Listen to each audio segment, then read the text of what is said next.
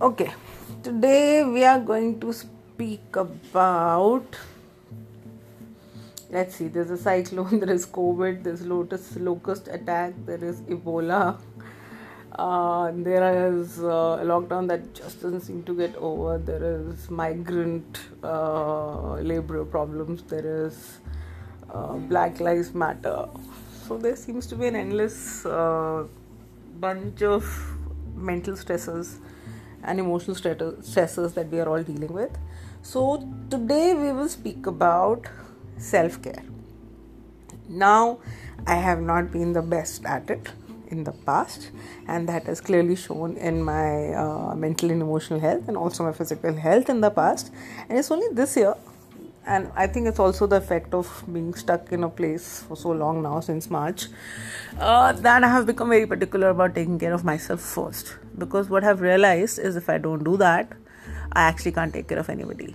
And a time like this, when you're in one place, also kind of demands a lot more out of you because you're doing everything remotely. So, if a parent falls sick, you uh, take care of it remotely. If your team is not able to perform, you take care of that remotely. If your business fails, taken care of remotely. Um, if you are not okay, uh, if you're unwell, that's taken care of remotely. You do sessions with the doctors remotely, you speak to your counselors remotely, and that's one thing that I want to highlight. Uh, Self care is not just about looking good or having a good body, I think it is a lot more to do with your mind. You have to know how to take care of your mental health, and we are not a country in India where we kind of appreciate uh, somebody going to a psychiatrist on a regular basis for no reason. Just to talk things out. Just to be able to kind of untangle your brain. Just to be able to speak to an objective person who doesn't judge you. And to tell them uh, what you've been thinking feeling which you're not always comfortable speaking to the world about. You may not want to speak to your friend about it or your partner or your parents or your family. You just want to speak to a person who barely knows you or knows you enough but will give you a perspective which is medical which is examined which is actually sometimes I mean, I don't know about other people, but my, my counselor is actually really, really funny. So he kind of puts um, wit and humor in all kinds of advice that he gives me. And this is something I wish I had done earlier because um, most entrepreneurs actually live in their head. Their mind is their safe space because that is where they create first and then they go out there and create in reality.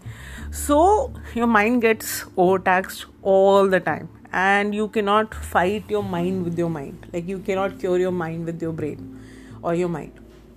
Your mind needs work in your body, it needs work in your breath, it needs work in how you kind of speak about issues. It requires you to have better interpersonal relationship, it requires you to understand what is an emotion, what is a feeling, what is a thought. And these are not things that we were taught in school. And we were not taught how to kind of get out of situations um, in real life we don't know how to deal with death. We don't know how to deal with loss of a business. We don't know how to deal with failure. We really don't know how to deal with uh, losing a loved one. We uh, don't know how to deal with breakups. Uh, some of us are better at it than others but we are not really taught. There is no structure that has been taught to us basis which we can kind of operate in our lives.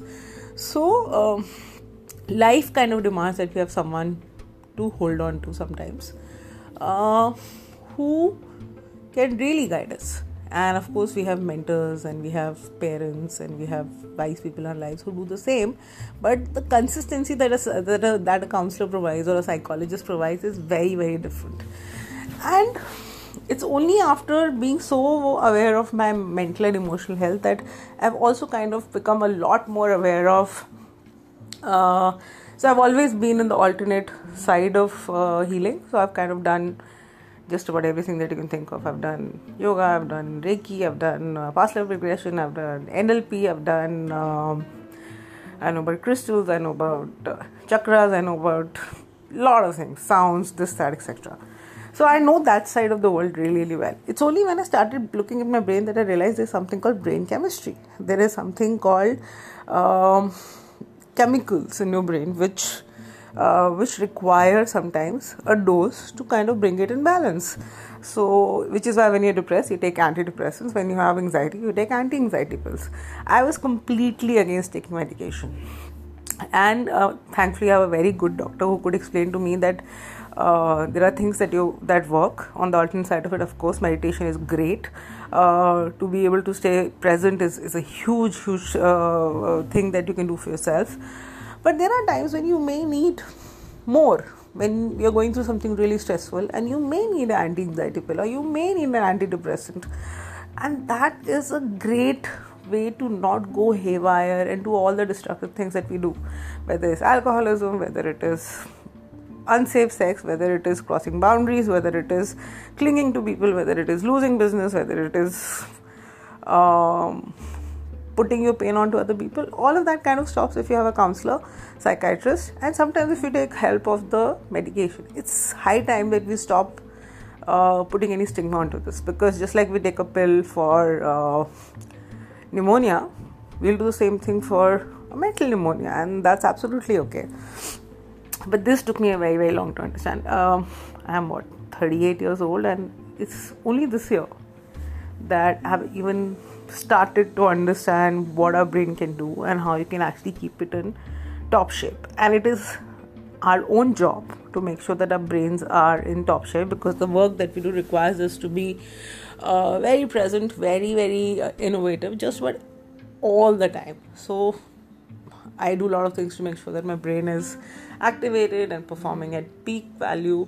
And here's hoping that you do the same whether that's meditation whether that's having a counselor psychiatrist taking a pill if needed talking to a loved one going for a run going for yoga cycling uh, swimming uh, guided meditations reiki uh, whatever whatever works for you but you have to find your groove and kind of go with it and not fall in the pitfall of saying, "Oh, I'm doing alternate, so I don't need medication. Oh, I'm taking medication, so I don't need to do med- uh, med- uh, meditation." It's meditation and medication go hand in hand, and they serve very different purposes.